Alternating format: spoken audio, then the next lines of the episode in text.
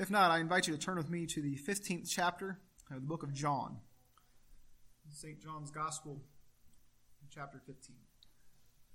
I found it interesting, really, the last month. I've been primarily studying in the book of Daniel, yet all my thoughts and messages have been coming from the Gospels. You know, I just guess that tells you about the presence of God on both sides of the book. And um, we want to look here and from some teaching of Christ to the disciples in the 15th chapter of the book of John. As we look at this, I, want to share something with you and then ask you a couple of questions to have in your mind as, as we read. Um, I know that books get mixed up sometimes, and um, I don't know where this book came from, um, but this is the book that I primarily sing out of and have for the last several months. And um, I don't know whose handwriting this is, um, but there's a little index card that's been in this book, and again, I don't know where it came from. It's not my handwriting. And it says joy. And um, I've really appreciated that in this songbook, and I can't tell you the number of times as we're singing that um, I stumble upon this little index card with the word joy on it. And it helps to direct my thoughts and give my mind over into the Lord that I would feel His presence and, and enjoy what it is to relate and, and commune with and fellowship with God. I again, I don't know who wrote that or where it came from, but I'm glad that I get to stumble upon it as often as I do. And when we think about joy and we think about happiness, and specifically what I want to ask you to do this morning is to think about where do you go looking for joy? Where do you go looking for happiness? And do you find it? Where do you find joy and happiness? This book has blessed me as it's centered my mind and focused my thoughts on being able to enjoy the presence of God and enjoy that I receive from Him. And I want to ask you, where do you go looking for joy? Read with me here in John chapter 15. We're going to begin at verse 1, and uh, we'll read down through about verse 17. John chapter 15, beginning at verse 1. This is Jesus speaking, and he says, I am the true vine, and my Father is the husbandman. Every branch in me that beareth not fruit, he taketh away, and every branch that beareth fruit, he purgeth it, that it may bring forth more fruit. Now you are clean through the word which I have spoken unto you.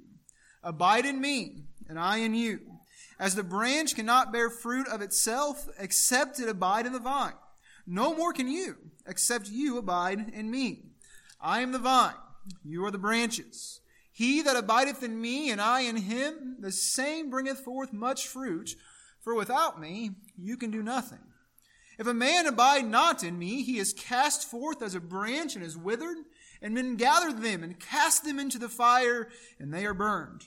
If you abide in me, and my words abide in you, you shall ask what you will, and it shall be done unto you. Herein is my Father glorified, that you bear much fruit. So shall you be my disciples. As the Father hath loved me, so have I loved you. Continue ye in my love. If you keep my commandments, you shall abide in my love, even as I have kept my Father's commandments and abide in his love.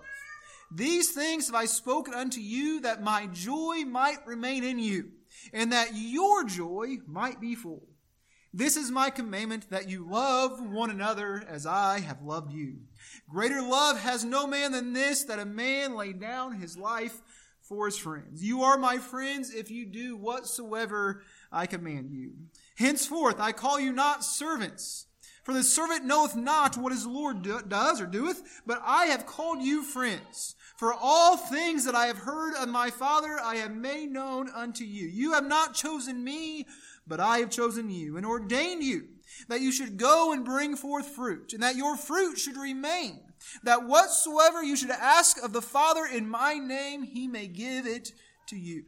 These things I command you, that you love one another. And we'll stop there at verse 17 of the 15th chapter of the book of John. We have here one of those great I am statements of the book of John, where Jesus declares plainly and for a fact that he is the vine. He says in verse 1, I am the true vine. Now, I don't know if you have much experience with grapevines. I have very little. But growing up behind my grandparents' house, they had some grapevines. And if you ever looked at these grapevines, you'd see that the vine comes up out of the ground and it goes off in all these different directions. Then it has these little shoots off of it, these little branches, and found on those branches would be the grapes. In fact, Tiffany's grandpa, even now, has a, a grapevine in his house, and, and you see the nature of a vine, that it is what supplies every need to those branches to bring forth the fruit. And Jesus says that he is the true vine and that his father, that God the Father, is the husbandman. We don't use that terminology very much, but he's the vine dresser. He's the one that takes care of the vineyard. He's the one that sees to it that the vineyard is made in such a way that it would bring forth much fruit. He says, that every branch that doesn't bring forth, that it is cut off, it's taken away. But every branch that brings fruit, he prunes it. Why? That it might bring forth even more fruit. He says, Now you are clean. You've been pruned through the word which I've spoken unto you. He's teaching to his disciples. And there's something I want you to know about what's going on at this moment in Scripture, at this moment in the life of Jesus. Jesus has just finished observing the, the Lord's Supper or observing the Passover meal there with his disciples. And he is now, most likely, on his way to the garden to pray. And so the words that he's leaving with his disciples, this is some of the very last teaching that Jesus would leave them with. And he is telling them that he is the vine and that his father sees to it to take care of the vineyard. He says, Now you are clean through all that I have spoken to you. I want you to think for a minute about what the disciples must have been feeling what the disciples were going through in this moment. They were stricken with fear. They were worried. They didn't exactly understand all the things that, that were going on. Jesus had told them that one of them was going to betray him, and they were worried whether or not it was them. That they had all these fears and doubts and, and unknowns about what was going to be transpiring. But they saw the passion of Jesus and his urgent need to go in prayer, for his hour was at hand. And Jesus is telling them that He is the vine and that they are the branches, and to abide in Him. I want you to just think for a moment about how insecure these disciples must have felt in that moment. Keep that in your mind as we continue looking at the scripture. He says, Abide in me and I in you. You know, there's a lot of people that have a problem with this idea that Jesus abides within us and that we abide in Christ. They say, How can Jesus be in your heart? And I think they're missing what we're stating for the literal interpretation of it. Certainly, we know that Jesus himself is at the right hand of God. But what we see is that the presence of God is with us and it abides with us. And it's revealed to us. We know it. We can feel the presence of God. We can understand how it impacts us and moves upon us. And so his presence is not something in which we see it to be far away, but it is abiding with us. Jesus Christ abides with his people. And he says that you abide in me. We have a union with God through the Son. We are made and brought together through the redempting, redemptive work of Christ Jesus. My friend, today I ask you, are you together with God? Are you connected to the vine? Do you abide in Christ? He says, Abide in me and I in you, as the branch cannot bear fruit of itself. Except it abide in the vine, no more can you, except you abide in me. Listen to me, my friend. You will not bring forth fruit unless you are connected to the vine. You might say, well, Derek, I try to live my life uprightly and I try to do well, and you know, overall, I think I'm a pretty good person. Listen, there's a whole lot of pretty good people in the world, but unless you're connected to the vine, you will not bring forth fruit. You think about this just from a logical conclusion. If I go home today, and, and I know it's late winter, but some, you know, fast forward six months from now, if I was to go outside and I was to cut off a branch from the tree and I let that branch lay there, what's going to happen to that branch? It's going to dry out. It's going to die off. There's going to be nothing good left on it. Why? Because it's been disconnected from the main source of its strength and of its nutrition and its life. It can't bring forth any more fruit. Why? Because it's not connected to the vine. Are you connected to the vine today? Are you abiding in Christ? He says, I am the vine. Verse 5, and you are the branches. He that abides in me and I in him, the same bringeth forth not just fruit, but much fruit. If you're connected to the vine, and that vine is Christ Jesus, then what happens is He works through you to bring about fruit and evidence that you, in fact, are connected to the vine. If you have questions about this, you wonder what this fruit looks like, go over to the book of Galatians and study for a while about what Paul tells the Galatian church are those fruits of the Spirit. He says there would be evidence brought forth in your life that you are connected to the vine. My friends, this is not a question that we have to wonder about as to whether or not we are connected, but it should be obvious by the fruit that is born in your life. Listen to me, Christian friend. If you count yourself as a Christian, but you don't see the fruits of God present in your life, you need to make your calling and election sure whether or not you truly be saved. Why? Because if you are saved, there will be evidence of it in your life. That might be preaching that upsets some. But you can't go about life living and thinking and acting like a sinner and think you're saved. As Larry Patterson, the old pastor at Southside Church, or old deacon at Southside Church, used to say, that dog won't hunt. Those things can't come about. If you are truly connected to the vine, you will bring forth much fruit. He says, But without me, you can do nothing. I want you to know today that's a true statement. Without Jesus, you can do. Yeah, you can say, well, Derek, there's a lot that I've been able to accomplish on my own. And I bet there probably is. But none of those things are lasting and enduring if you're not connected to the vine. They are temporary at their best. And a storm comes up against them and they wither away. You find yourself that you think that you have a hold of something, and before long, the wind blows it right out of your a child has a balloon and they think that they have something very special to them. Yet they're outside for just a little while and they get distracted by something and their grip is loosened upon it and what happens to that balloon? But it flies away from them. So is everything that man thinks he's able to grab a hold of on his own. It is fleeting. It is like trying to grasp the wind, Solomon said. You ever been tried to reach out and grab a hold of the wind? I've never been able to grab a hold of it, have you? It's grabbing a hold of emptiness and nothingness. So is all that man would try to accomplish if it's not connected to the vine. Without me, you can do nothing. It says, if a man abide not in me, he is cast forth as a branch and is withered away. Just like I was saying earlier, if you're not connected to the vine, what you're going to find out about your life is that it's ultimately going to wither away. And what happens to those things?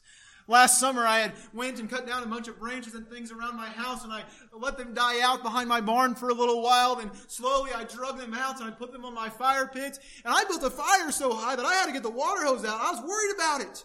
Why? Because when you have all of that that is disconnected from the main branch, from the main trunk, when it's disconnected from the vine, what happens to it? It is dried out and it is withered away, and its only good thing then that it has left to do is to be burned. My friend, today, if you are disconnected from the vine, if you've never found yourself to abide in Christ Jesus, you are like a branch that is withering away, and ultimately you'll be gathered up and cast into the fire. The difference is that the fire that Jesus is referring to is not like that fire that I've had in my fire pit at home, that it ultimately burns itself out and all that is left is ashes. But the place of fire that Jesus is talking about or referring to, it is not like my fire pit at home, but is a place of eternal damnation, a place where we read that the worm dieth not and the fire is never quenched but it continues to burn. As I've heard it said before, that this place of fire, hell, as Jesus is referring to or making a reference to, that it's a place where those that are lost in their sins, those, those that are disconnected from the vine and don't abide in Jesus, those that would wither away, it's a place that they would be cast into where they would die and die, but never die. You know, Brother Brad Hicks preached a message here during our revival several years ago, and he talked about that. He talked about how he thought that what must be the worst part about hell is not just the pain, but the fact that there's no escape for it. I think that's true. You know, there's a lot of things in life that I can endure for a very short while. You know, I can be outside in the freezing cold so long as it's only for a little while. I can endure things that cause me discomfort and pain so long that's only for a little while.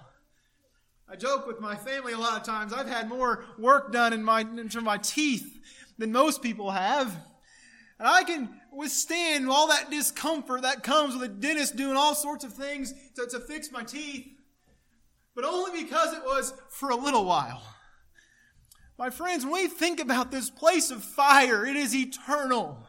It's not a place that you can endure for a little while because it instead is everlasting. It's an eternal place of damnation. And Jesus says, All those that are disconnected from the vine, all those that do not abide in Him, that they are as a branch that is cast off, that withers away and is gathered up and tossed into the fire. Are you connected to the vine? Are you connected to the vine? Because if you abide in me and my words abide in you, you shall ask what you will and it shall be done unto you. Herein is my Father glorified. He tells us how to glorify God.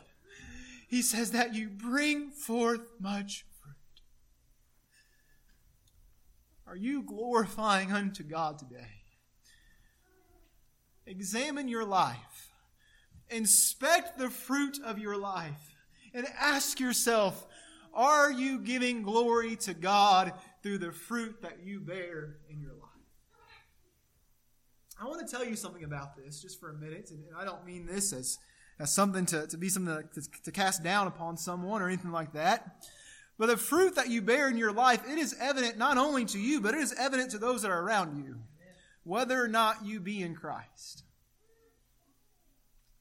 So when you answer this question, answer it not only for yourself, but answer it sincerely, knowing that all those that are around you can identify whether or not you bring forth much fruit. You ever been around somebody that there is no doubt that person brings fruit? It's obvious to you, ain't it? This person must know the Lord because I look at their life and all I see is evidence that they abide in Christ and Christ abides in them. We actually use a, a scriptural reference long, wrong a lot of times when we think about that. You ever hear somebody say that their spirit bore witness with mine?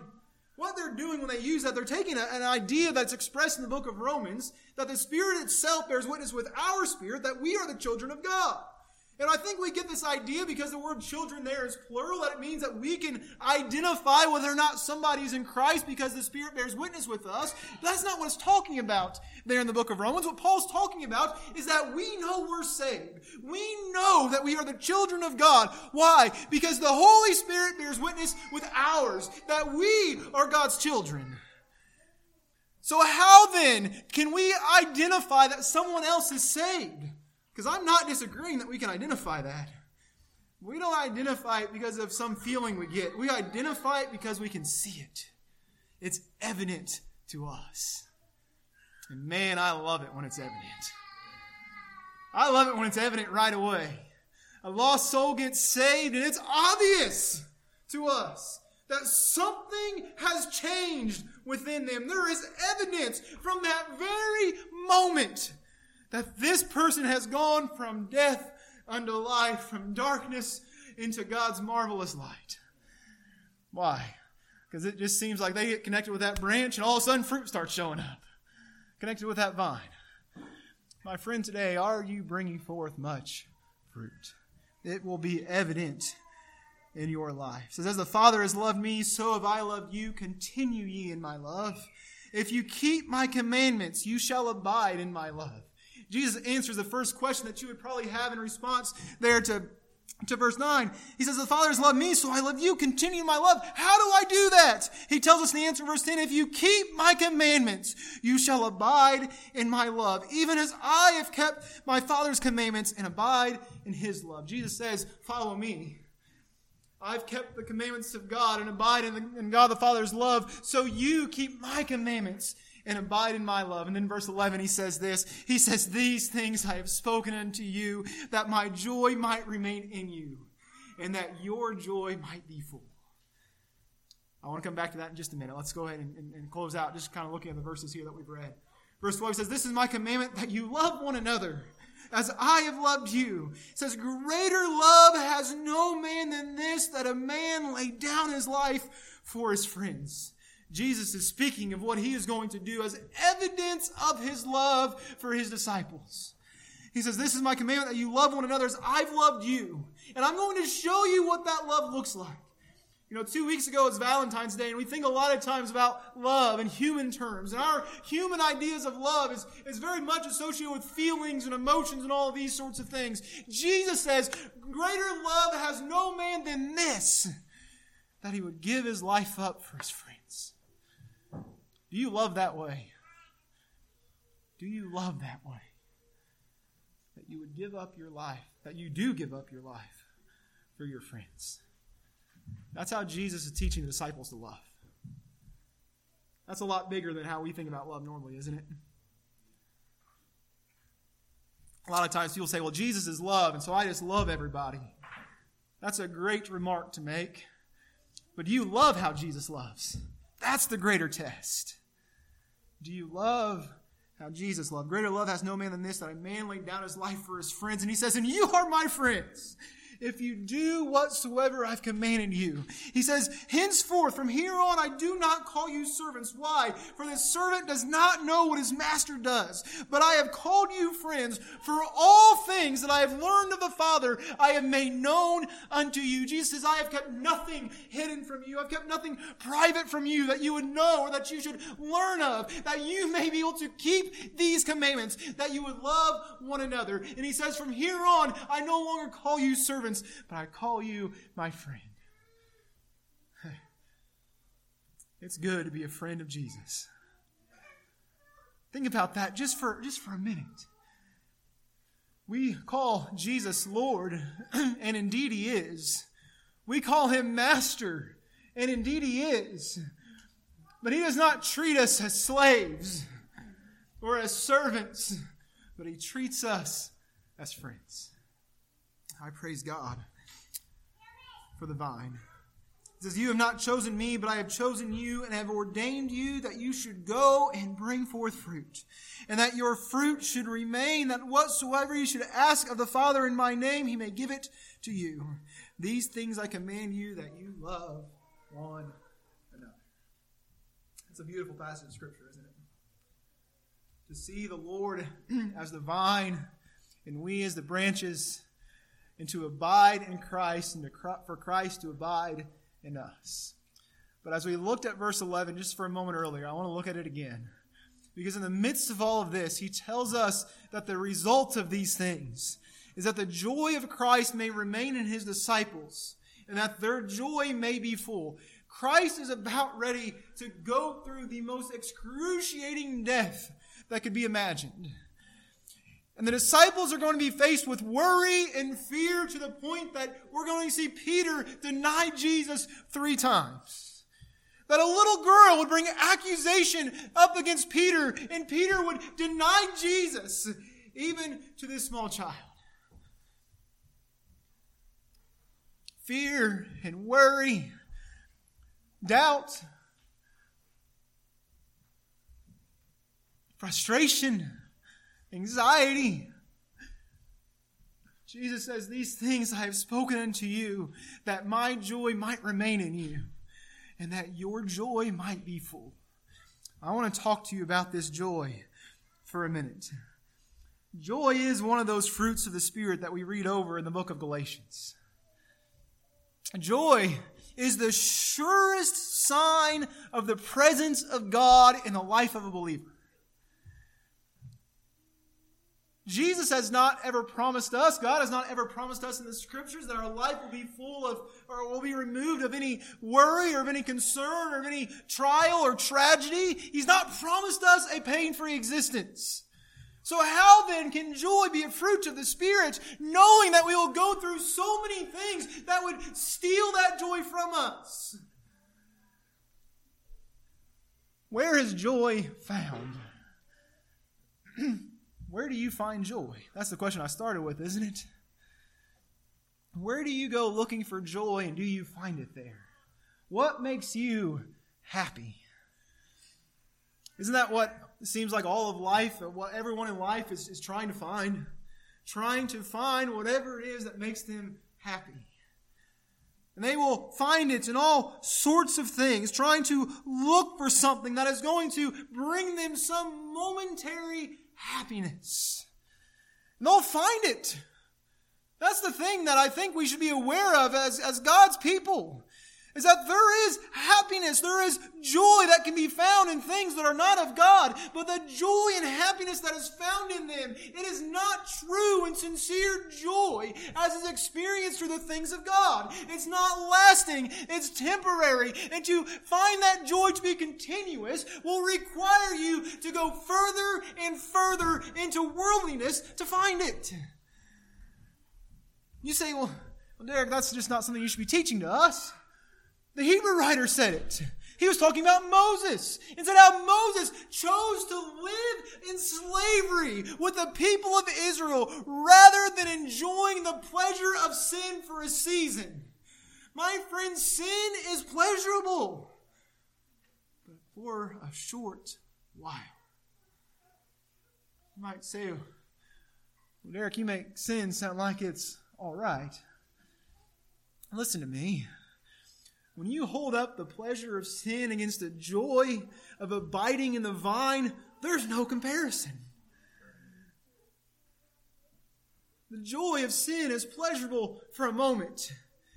But to be able to have that moment to, to be repeated. You have to go further and further and further into sin, and again and again and again you will find that pleasure to be fleeting from you. It is for that very reason that so many people find themselves in addiction today because they found something that gave them a momentary happiness or joy. And I'm not just talking about drugs, I'm not just talking about alcohol that they found met their need for a moment. I'm talking about all sorts of addictions. I'm looking at a group of people that I'd be willing to bet most of you are addicted to caffeine. If there was a mirror back there, I'd be talking to myself. Why? Because it gives us what we need for a season. Is caffeine addiction a sin? I want to tell you something. Any chemical that the Christian relies on to get through their day, that's not a good thing. That's not a good thing. Why? What is the source of your life? Is it the vine? Or is it the cup of coffee? Those are hard things to say, ain't they? Probably not things you enjoy hearing about. listen, enjoy your cup of coffee in the morning. I'm not against coffee. I'm going to enjoy my Diet Mountain Dew tomorrow morning. I'm not against Diet Mountain Dew. But I want us to see that true, lasting joy, the contentment, the things that we need in life are not found outside of the vine. The branch finds nothing outside of the vine that is sufficient to bring forth life. The branch finds nothing outside of the vine that allows it to produce fruit. You say, well, to get through the day, I just have to have my cup of coffee. Maybe you need to examine the day that you're living. Is your day being lived for the Lord? Before you have a cup of coffee tomorrow, I challenge you, sit down with your Bible and read it for a little while and see if maybe that gives you the invigoration that you need to get through the day. You see, sometimes I think we identify all these big sins that we see in the world as things that are to be avoided and looked down upon. Meanwhile, as Christians, what we say, so long as we just indulge a little bit, it's okay. Listen, my friend, if you see no joy in your life, what you need to do is not look to the world as a source of joy, but look back to the vine and say, How is your connection with the vine? As a branch, how are you connected to the vine? Sometimes what happens in life is that our, our, our, our, bark gets just a little scratched up. It gets a little dented. And sometimes it makes that the, the, the, nutrients, the source of life that we need from the vine, we, we've allowed it to somehow erode or decay in a way that is not really getting through to us how it once did. Examine your connection to the vine as a source of your joy. So, what is true joy? Derek, are you just going to talk about all the things that aren't real joy? No, I want to talk about the things that are true joy. True joy is this it is the enjoyment of God and the enjoyment of the good things that come from the hand of God. Do you know why it is that when you first hold a newborn baby in your arms, you just can't help but smile? Why? Because it is a gift of God. How, uh, what else can you do but feel joy seeing in your arms for the first time this which has been made in the image and likeness of God? It's something that's meant to be enjoyed. Something that's meant to be realized. Why? Because it's one of those good things of the hand of God. I want you to think about the things that God has ordained for his people that are good and meant for us to be or meant for us to enjoy. I want you to get some ideas in your mind before I start talking about this. Because here's the reality that for the Christian, if God is the center of your life, if you are connected to the vine, if Christ abides in you and you abide in him, joy should be inevitable in the life of the Christian. Why?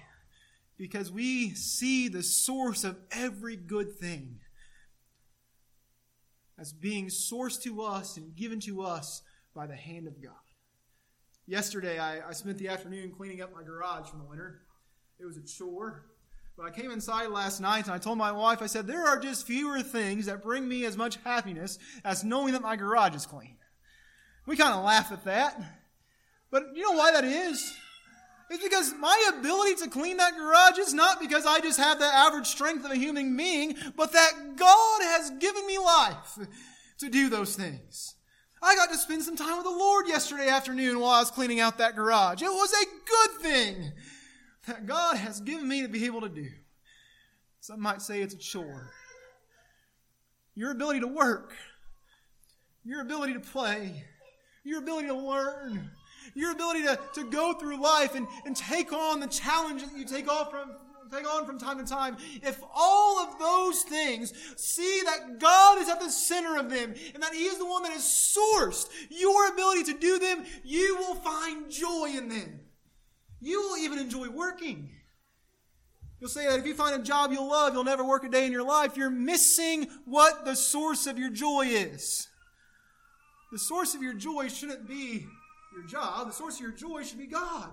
And if God is the source of your joy, whatever job He has you in, you will find it to be joyous. Why? Because you're not working for any other reason but then to the glory of God.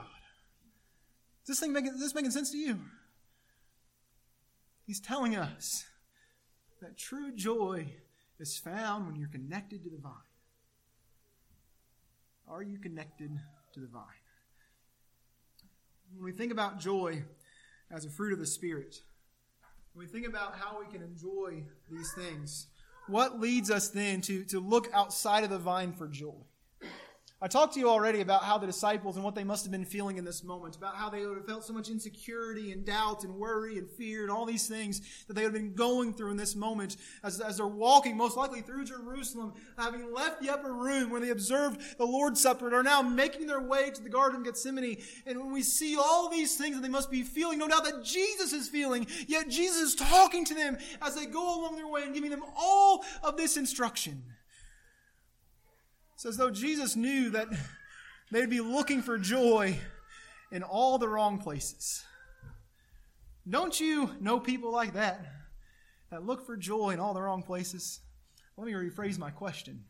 Have you ever been that way where you've looked for joy in all the wrong places? Y'all just gonna let me stand up here with my hand raised like a fool, huh? all by myself. We've all done that. Where we've gone looking for joy in all the wrong places. And the reason why we do that is because we're looking for something that would give us some sense of happiness that would make us feel like we belong, that make us feel like we fit in, that make us feel like we're, we're, we're a part of something or we're, we're able to do something that we otherwise wouldn't be able to do. You ever heard of this term, retail therapy? Way too many women just amen that. but the reality is, a lot of times what people do is they're feeling insecure, they're feeling anxiety or anxious about something, or just life's gotten them down for, for whatever reason, and they will go and, and bring pleasure to their life by going shopping. I want to tell you something, make very clear about my life. Shopping has probably never brought me happiness. But the reality is that we do those things, right? And it's kind of dubbed this term retail therapy for that reason, because we think it, it gives us some momentary high. Same reason why people scroll Facebook all the time. Every time you swipe your, your hand up, it just gives you another dopamine rush. It gives you some sense. It's no different than, than pulling a, a slot machine handle. It gives you a rush of saying, "What's going to? What am I going to see next? What's going to happen when I do this? Might I find something that really intrigues me?" When we're feeling anxious, when we're feeling lonely, when we're feeling a sense of worry or fear, or depression or, or distress or whatever it is that we're feeling in those moments, is when we go trying to find something to overcome those to give us some momentary feeling of joy. Listen to me. The issue is not all of those feelings of distress. Listen, those feelings are very real to us, and we go through them, right? All of us, even this week, you've dealt with anxiety, you've dealt with worry, you've dealt with fear, and, and you've dealt with loneliness and longing and all these sorts of things. The issue is that when we go looking for joy in all the wrong places, we go looking for it from somewhere outside of the vine. But when we do that, yes, for a moment we might forget about that anxiety or forget about that worry, but we're still going to have to go and face it. And we're able to face it when we draw instead our joy and our strength from the vine. So today I ask you, my friend, how is your connection to the vine? Is it your source of joy? When we think about all of these things, when we think about joy that is found in the vine, Jesus tells us that that joy is realized when we keep His commandments. When we do the things the Lord has instructed us to do, and we abide in Him as He has described to us and told us and, and endorsed us to do, instructed us to do. And he tells us this commandment to love one another. Now, I've already said that these fruits of the Spirit are evident, that we know them and we see them in one another. And we talked about the reason why we go looking for joy outside of the vine is we're feeling all these, these feelings of anxiety and distress and these things. Well, if the fruit is evident to us, how might we better love our fellow believer? better love our brother and our sister than if we would go to our brother and our sister in those moments where they find themselves trying to find something to satisfy them in the world. And in doing so, having to go further and further and further into the world to find it. That we would go to them and say, Hey, I love you. This vine that we're both attached to, it's the source of joy. It's not the things of the world. You've heard me say it before, you've heard other preachers say it before. Sin will always take you further than you want to go. Why? Because to find that joy that you would find in the world, you must go further and further into it to find it. Young people, I hope you've listened today. If not, go back and watch it on Facebook. But young people, listen. I have seen so many young people. And it wasn't too long ago that I was a young person. I'm having to deal with the reality that I'm not anymore. It's a hard reality. But I've seen so many of, of, of young people my, my, back in my age, my, I don't know how to say this right. But I've seen so many young people that have fallen away, that have found themselves to, to, to just turn their back on the vine. Why? Because they went out and they found a little bit of joy away from the vine but it was only for a moment. And they said, Well, I'm just going to go a little bit further, and a little bit further, and a little bit further. And I want you to know the things that I see, young people, that worry me about you. If I was to express all of them to you, you would probably say, Well, Derek, why can't you just let me have fun? Listen, my friend, I want you to have fun. I don't want fun to have you. I want you to understand what real joy is and what it really means to have fun. I heard somebody talking this week, and it just really opened my eyes to something.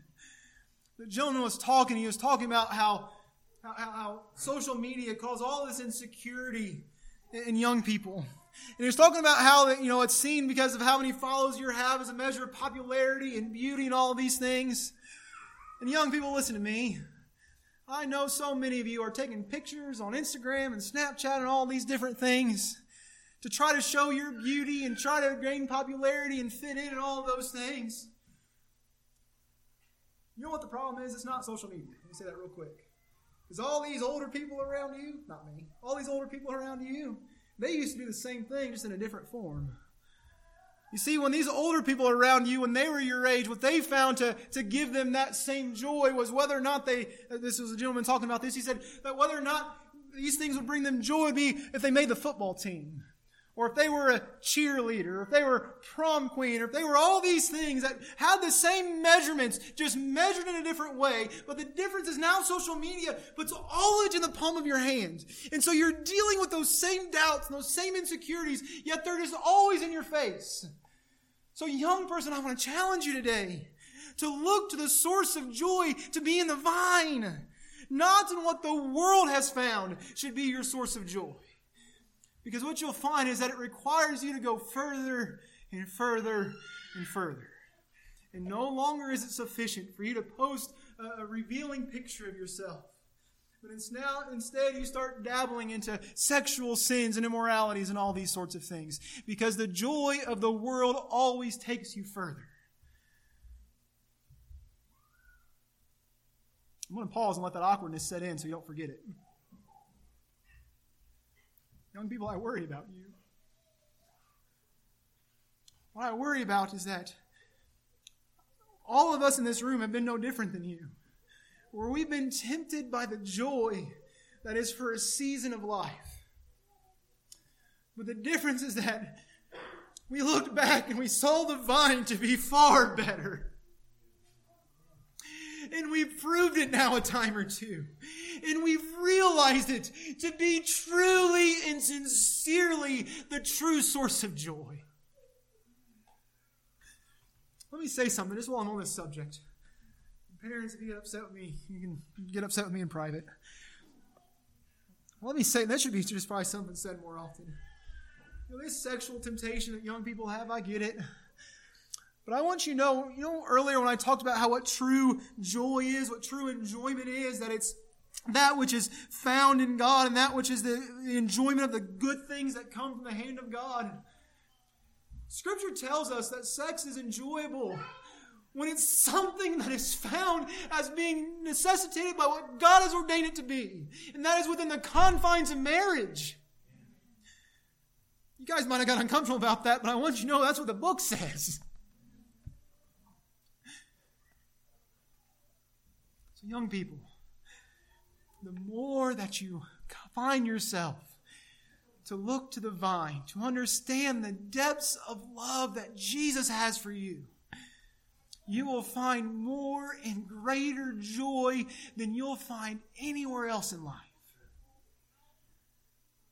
Joy is found in the vine.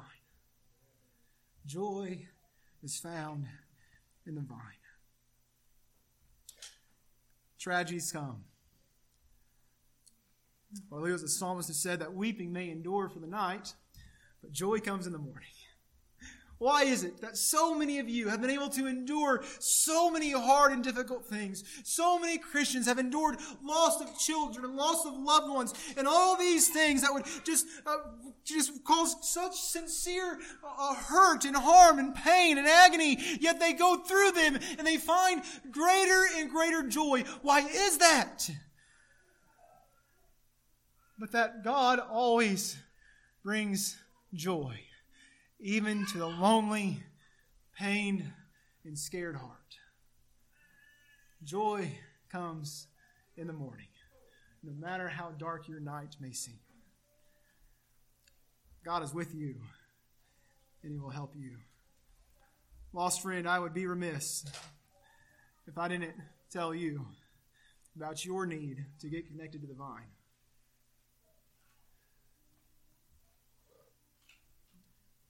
So that every branch that abides not in Christ is cast off and is withered, and men gather them and cast them into the fire, and they are burned. Solomon said this in the book of Ecclesiastes. He said, For God giveth to a man that is good in his sight wisdom and knowledge and joy.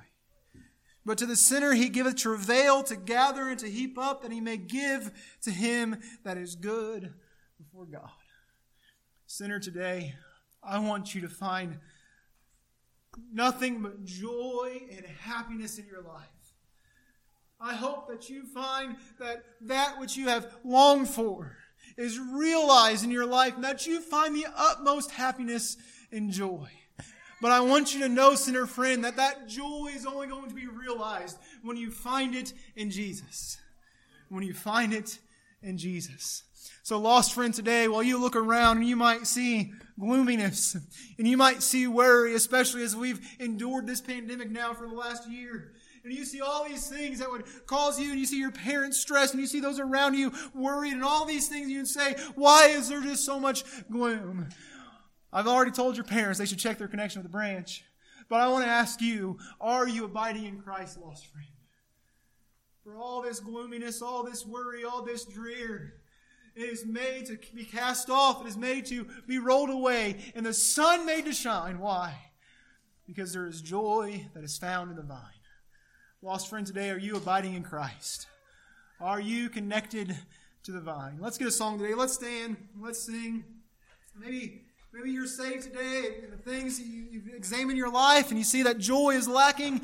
Maybe you need to come and pray and get things right with the vine. I don't know you're lost today and you're separated. And these things that we've talked about, we've talked about the reality of being a branch cast off. And we've spoken about the reality that joy is found when you abide in Christ. If the Lord is dealing with you today in some way, I encourage you, come and pray. Come and pray while we sing.